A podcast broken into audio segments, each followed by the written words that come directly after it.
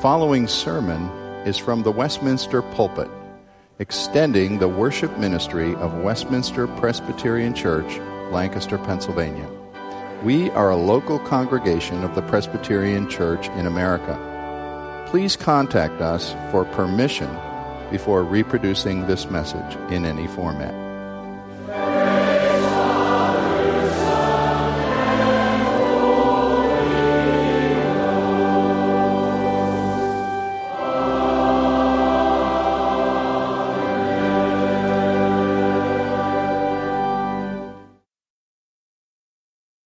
Turn with me to 2 Samuel chapter 7. 2 Samuel 7. We've been studying God's servant David, his ups, his downs, his good times, his bad times.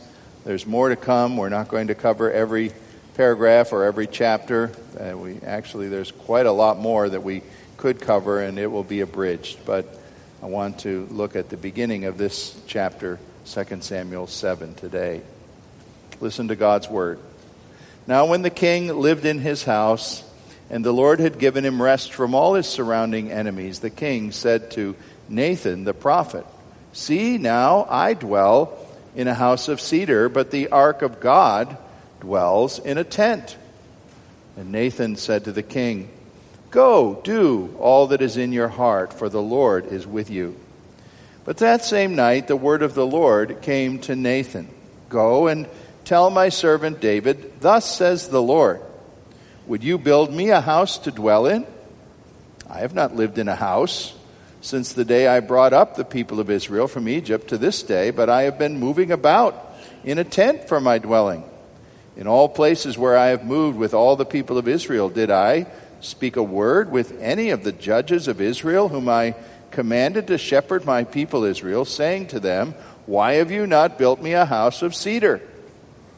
Now therefore, thus you shall say to my servant David, thus says the Lord of hosts, I took you from the pasture, from following the sheep, that you should be prince over my people Israel. And I have been with you wherever you went, and have cut off your enemies from before you. And I will make for you a great name, like the name of the great ones of the earth. And I will appoint a place for my people Israel, and will plant them, so they may dwell in their own place and be disturbed no more. And violent men shall afflict them no more as formerly, from the time that I appointed judges over my people Israel. And I will give you rest from all your enemies. Moreover, the Lord declares to you that the Lord will make you a house. When your days are fulfilled and you lie down with your fathers, I will raise up your offspring after you, who shall come from your body, and I will establish his kingdom. He shall build a house for my name, and I will establish the throne of his kingdom forever. I will be to him a father, and he shall be to me a son.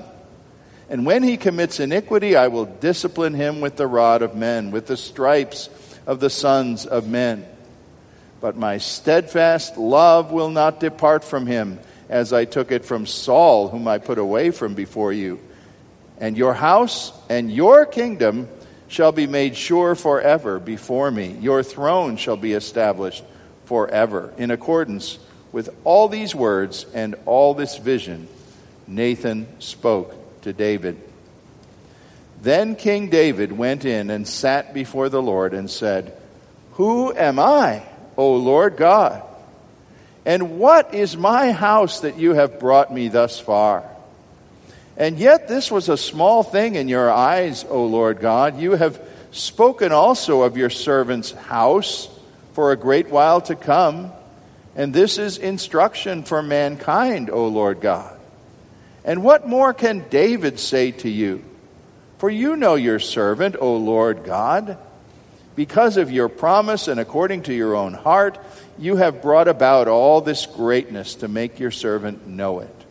Therefore, you are great, O Lord God. For there is none like you, and no God besides you, according to all that we have heard with our ears." And this is God's holy word. I've been somewhat of a longtime parent and grandparent more recently for a number of years, that the oldest grandchild's in college. So I think I have a little bit of experience from which to say God has made me wiser than I used to be in the whole subject of parenting. I became a parent when I was barely 22. And I would admit there was an awful lot I didn't know that I wished that I did know. As a pastor, too, I've had an education in parenting. As I've watched church families in many different congregations, I've seen some very outstanding examples of families growing together, parents doing right things. And I have to confess to you, I've seen some really great family disasters as well. I firmly believe one principle that's at the core of things. It's not the be-all and end-all, but it is pretty important. The principle that has to be established very soon with a young child, getting it established well before school years, is absolutely essential. And that is the principle that says to the child in various ways, Mom and Dad are in charge, and they have authority that must ultimately be obeyed. Now, that does not have to be administered dictatorially or harshly. It can be conveyed with great love, but it has to be conveyed. And I find one way you can find out how a parent or family group are doing on that is just observe what the word no. Very important word. What does the word no mean, even to a toddler, to a 3-year-old? You can see examples of this all the time. Out in the shopping mall, you just sit down on a bench in the concourse and watch the folks go by, and watch folks with families and observe the dynamics. Maybe in the grocery store or somewhere else you'll see it. There's a mom who is able to say no, and maybe she gets a little bit of pushback. But little Jimmy's been taught that with this mom, no does mean no. And along comes the next shopping cart with another 3-year-old and little Sally, who hears that no means time for negotiation. Mom, we will now negotiate. I will whine. I will put on a tantrum. I will make your life miserable, because I know that if I do that long enough, you'll get upset, but you'll also give way partially, or maybe even all the way, to me. And believe me, what little Sally's exercising becomes near disaster by the time she's 14 or 17 or 19. I ask the question, what does no mean to us when it's God our Father who says it to grown-up, supposedly mature Christians? You know, we'd have to admit that even mature believers' prayers contain bargaining games with God. Am I hearing you right, God? You know, I asked you for something that was perfectly good. It wasn't even selfish. It was for my whole family's benefit, or maybe even to win the lost to Christ. And I can't see how that could be a bad request. But you're not answering. You're not giving it. Why are you saying no to me? Can't we negotiate somehow? Now, you may not say it that boldly, but we do say it, don't we? Some people conclude that prayer doesn't work every time they don't see the candy bar. You know, the good old candy machines before they were even electronic. You put your probably nickel in those days in. You don't get anything for a nickel today, as you well know. But you put it in and you pull the lever and clunk, clunk, down comes the candy bar. And if you wanted a Hershey bar and a Clark bar falls down, you're not happy. Well, some people are like that with prayer. They think prayer is a vending machine. And when the Clark bar appears instead of the Hershey bar, God, what are you doing? This isn't what I asked for.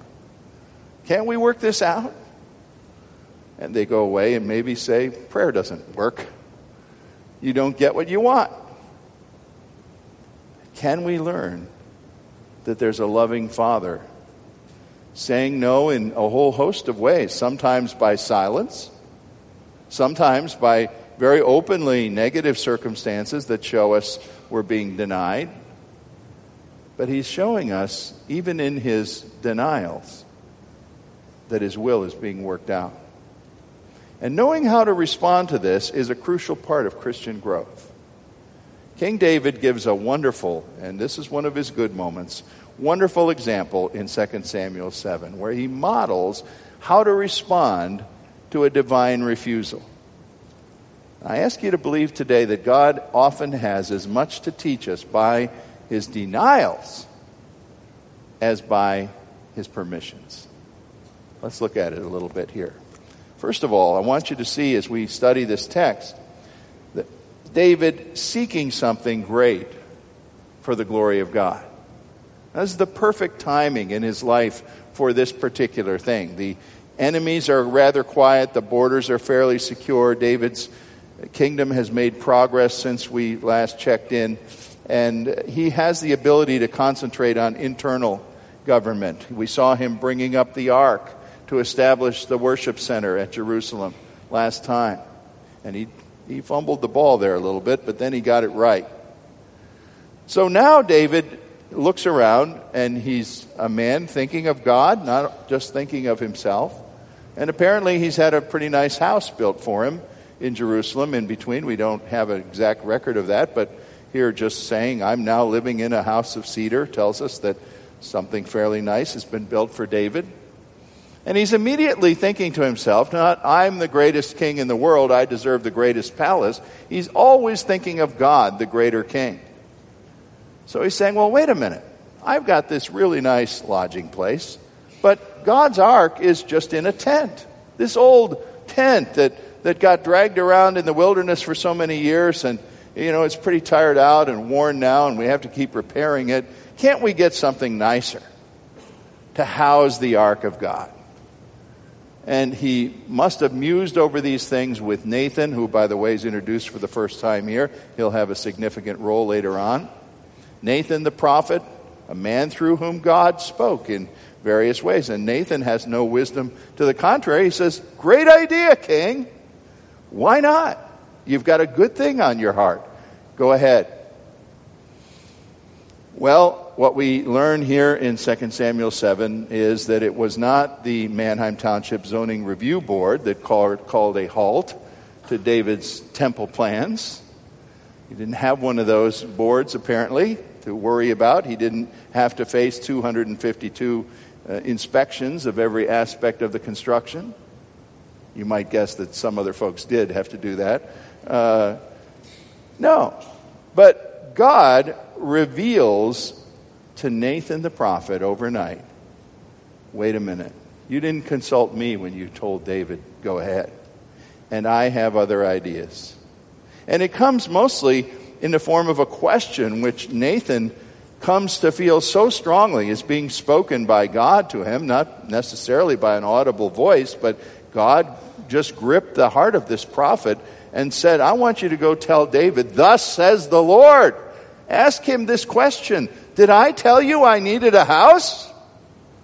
Do I look like the homeless God?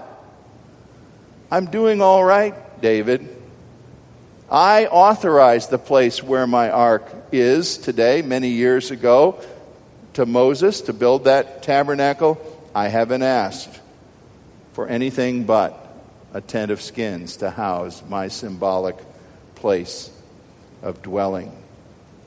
You also see here, David is not necessarily denied this temple building dream because of any specific sin in his life. We do have examples where people, significant leaders, were denied for those kinds of reasons. You remember Moses. For all his greatness, for all his obedience to God, that time of just losing his temper, sort of stamping his foot, you might say, in a manner of speaking, when the Lord asked him to quietly obey. And Moses was forbidden from going into the promised land that he had spent 40 years leading people toward. A few of you from this church stood with me in 1997 on Mount Nebo, looking across gray hills to the west where you can see that promised land, and how stirring it is to think this is where Moses died. He saw it in the distance, but he wasn't allowed to go in. He pleaded with the Lord. He said, Lord, can't we change the terms? Please forgive me. I was wrong. And the Lord said, don't speak of this anymore. And Moses died there within sight of the land, but he did not go in. Well, it's not anything like that for David here, at least not stated in this moment anyway. There is something to inform us later on. If you would read in 1 Chronicles 22:8, David is an older man there talking with his son Solomon, who did build the temple. And before his death, David, the older man, told Solomon this: the word of the Lord came to me that I should not build a house to his name, because I was a man of war who shed much blood. Apparently God had revealed that more of a reason along the way when he reflected on it. But he didn't know that now. All he knew in this hour of announcement was, no, I haven't asked for you to do that. And if you want to be my man, responding to my heart, then wait and listen to my instructions instead of imposing things that you think are my instructions. And so, even in this time of peace, with a good intent on his heart, it wasn't David who would build. And the Lord revealed in this chapter, as I read it, that it would be someone from his body, a son of David, who would. And we know, of course, that that was Solomon. Well, secondly, I'd ask you to consider, though, even though the Lord refuses David here, how graciously God turned the tables around on this in verses 11 to 13. God's denial was a firm denial. You won't do this. I didn't ask for it. But it was still full of grace. Think about the greater thing that God intended to be done. In brief, the Lord said, look, you intended to build a mere house for me. I'm going to turn the tables. I'm going to build a dynasty for you. Not a piece of architecture, but a house of the living sons and grandsons and great-great-great-great-great-grandsons out of your body that will be such a dynasty that it is implied here fully, and I'll say in just a moment, that that dynasty is going to reach all the way down to your greatest son, Jesus Christ. And I'm going to build a throne for this dynasty to inherit that will actually last forever. This is a tremendous statement of what we call the covenant of God. The covenant has different announcements. So we have the Abrahamic announcement when God told Abraham, you'll be the father of a nation so plentiful it'll be like the stars or like the sand on the seashore. That's the Abrahamic announcement of the covenant. We call this the Davidic announcement of the covenant. God telling David, I'm going to establish your throne. And there's going to be someone on this throne for all time, forever. I'm going to build a living house, a living kingdom. And I'm going to dwell there for all time. Now, there's really interesting language here in verses 14 and 15 or so. Where the person who's going to sit on this throne is referred to in a singular pronoun, he. So you think, well, it's talking about one person for sure. And so you might gather up as you read this, because the person isn't named, well, it's talking about Solomon, who did build the temple. He shall build a house for my name, verse 13 says, and I will establish the throne of his kingdom. But wait a minute, how long? Forever? Solomon didn't reign forever. But then singular pronoun, again, I will be to him a father, he shall be to me a son. But then when he commits iniquity, oh, well, that has to be a sinful human being. I will discipline him with the rod of men and the stripes of them. Who is this talking about? There's a very interesting prophetic device going on in these verses where it is indeed a singular reference, and it does indeed, in part, refer to Solomon. But it also has a farther off, in the far distance, reference to Christ. The one and only thing that cannot refer to Christ in these verses is the statement that when he commits iniquity, as of course Christ did not, Solomon did. This is referring to a whole line of sinful kings that will come out of David's family line that we can easily trace. And what a tragic, topsy-turvy history it is as two kingdoms divide, and Israel and Judah, and you maybe know a little bit about all that. There were good and bad, and evil and righteous kings, obedient and disobedient. But God took that throne line all the way through Solomon, all the way up to Christ. God rejected David's sketches. You know, I imagine David probably had some sketches. He probably knew what he wanted this temple to look like. And God said, put your sketches aside. You're not going to do it. Your son is. And yet he affirmed and blessed his servant for having this great desire and wanting to do it. But in effect, he was saying, David, it's not a building that I'm interested in. I am not like the pharaohs of Egypt. Remember the monomania in the mind of the pharaohs? You know, here you have some guy, let's call him Thutmose the 13th or something like that. I don't know if there was...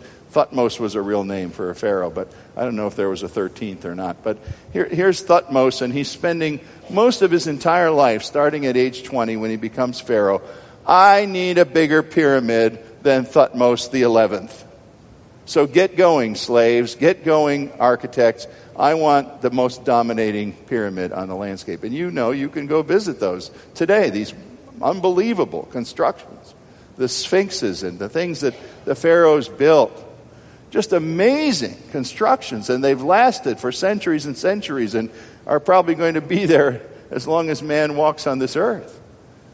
And yet, who goes there and says, oh yes, I remember the greatness of Thutmose the 13th. What a wonderful guy. Who knows today or cares who Thutmose was? Nobody. His monument outlasts him, but he's a nothing in the annals of history. God is saying, I'm not interested in architectural monuments that far outlive some ruler who wasn't that great to begin with.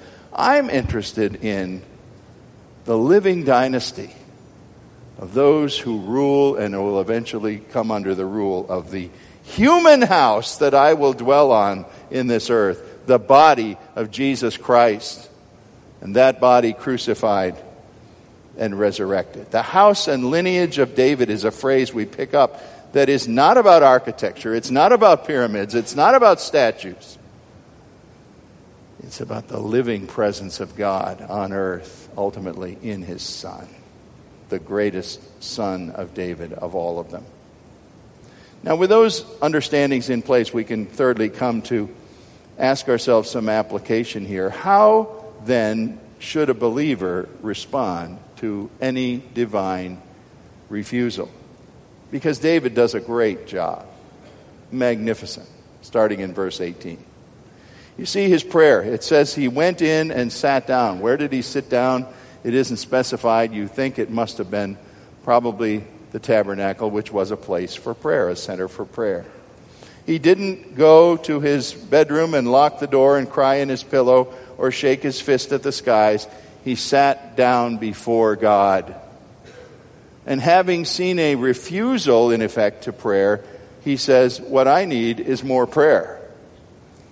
You see, some people don't get what they want out of prayer, and they walk away from prayer. It says, prayer's no good. Prayer doesn't work.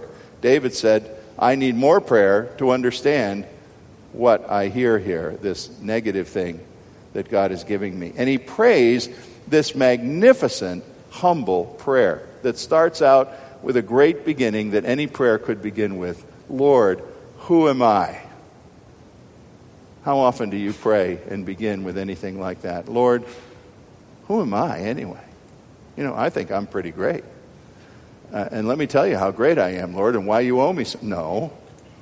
Who am I that you've done this? Who am I? I was the least of the tribes of Israel, and I was the least of the sons in my father's house. And when the prophet came looking for a king, my father paraded my older NFL linebacker brothers out in front of the prophet, because surely one of them was going to be the king. And they forgot about me. I was the puny runt out there with the sheep.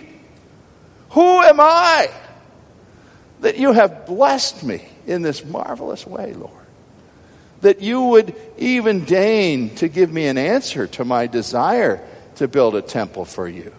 Oh, sovereign Lord. Lord, you know what the word sovereign means, don't you? The Lord who rules in an unquestioned way. I don't question your rule. I bow before it. When I was a boy of about 11, I think, I was in Little League and always wanted to be an outfielder because I always liked the place where you had the longest amount of time to let the ball get to you, you know. You don't want to be in the infield where you've got to handle the sharp line drives. I didn't have instincts that good. I tried to lope around in the outfield and get where the ball was going. But in my 11-year-old Little League, they said, we need a catcher. Rogers, you're one of the biggest guys. Here's a catcher's mitt. Ooh, I didn't think I liked this very much. But then I tried it for a while, and, you know, it wasn't so bad being a catcher. I kind of got to doing it, and I was using the team's catching mitt. And I thought about asking my mom and dad. It was past my birthday, unfortunately. And I thought, maybe we could buy a catcher's mitt and I'd have my own. Well, our family didn't have money to waste on two baseball gloves. My mom would say, you got a baseball glove. What do you need another one for? So I didn't get a catcher's mitt. But, you know, let's imagine David was asking God for a catcher's mitt, just for illustration purposes. David didn't get a catcher's mitt, did he? What God gave him instead was a baseball stadium and a professional league team to play in it. So much better than what he asked to have. You know, I see this anticipating a New Testament text that's so important. Philippians 2:12-13, when Paul talks about working out your salvation with fear and trembling, for it is God who works in you both to will and to perform. David, you're too puny to even guess about the great things I want to do. You don't even know enough to ask for things of the dimension that I, your God, want to do. Think of what Jesus said in Matthew 7, as far as a father giving gifts to an obedient, praying son or requesting son. Jesus said in Matthew 7, which of you, if your son asks for bread, will give him a stone? If he asks for a fish to eat, would he give a scorpion to bite him? And Jesus said, if you, being evil, know how to give good gifts to your children, three important words, how much more will your Father in heaven give good gifts to those who ask? God was giving David a good gift by not letting him build the temple and saying, I'm going to build something else, a house, a lineage, a kingdom for myself through you. He didn't scold David for asking. He didn't say, you never should have asked me this. I don't hear that tone. But he did say, you're not going to do it. Your son is going to do it. And later on, again, looking back on this, 1 Kings, a later book, 1 Kings 8:18, has Solomon's voice saying this, the Lord told my father David, it was good that you had it in your heart to build me a temple. It was good that you had it in your heart. I bless the thought. I bless the goal. And from that, we surmise that God's approval was on what David did. He said to himself, look, unless God forbids me, he has forbidden me from building, but he has said the temple's going to be built and my son's going to do it. Therefore, I could be useful. And we know what David did. He went about the neighboring kingdoms. He went down to Lebanon, bought the finest cedar wood. He went to other countries that quarried stone, marble, granite, whatever. Went to countries that had artisans and skilled workers and brought them in. Guess what? When Solomon was ready to go, the whole yard was stocked with supplies and skilled workers to do the job. David was willing to accept even a lowly secondary role subservient to his son because it was in line with what God was doing. I say God has as much to teach us by his denials as by his permissions. Denials, young people, that might mean you don't get into your first choice or even your second choice college. Denials that might mean single person, you're aching and wondering and praying and looking for a long time with, who's my spouse going to be? Where's the woman I want to marry? Where's the man I want to marry? And you think you found them and the relationship breaks off and God seems to say no and you're bitter about it. Denials that say, you didn't get the step up in the company or the advancement or the better job. You can apply this all over the place. the things that we aspire to, that we want, that we seek after, many of them worthy things, not sinful things. And they just don't come. And we're disappointed and think, God is punishing me. What did I do wrong here? Is it possible we can believe that God teaches us by denials as well as by permissions? If you think that would be a hard way for God to work, let me just give you the supreme example that's very timely and seasonal. Think of Jesus in the garden called Gethsemane. When he asked something with such earnestness, such passion, such strength of desire as he sweat there in that garden and groaned audibly and said, Father, isn't there some other way? Please, there must be. Show me another way to do this. And the scripture says God said no to his son. And Jesus went resolutely forward, obeying his Father, humbly bowing to his Father, and believing that his Father knew what he was doing, believing that his Father was saying in so many words, saying really with his silence, Son, I do have a plan here, and it charts a better way than what you can know how to ask for, because it's a way that will benefit millions and millions of other people. God's will is revealed in denials as well as in permissions. When he refuses one of his true children, he does it with gentleness and grace. And you can believe that he's doing it ultimately for your good, because that's who he is.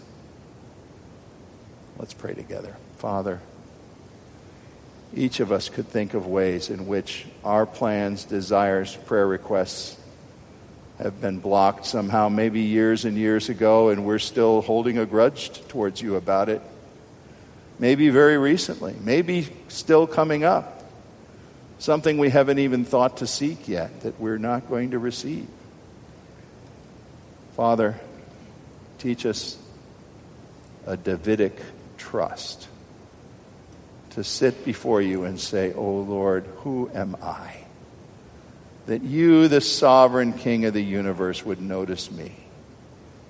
And I will bow, and I will go forward with what you reveal, both by your denials and your permissions, and seek your glory, and be thankful all my days. For Jesus' sake. Amen.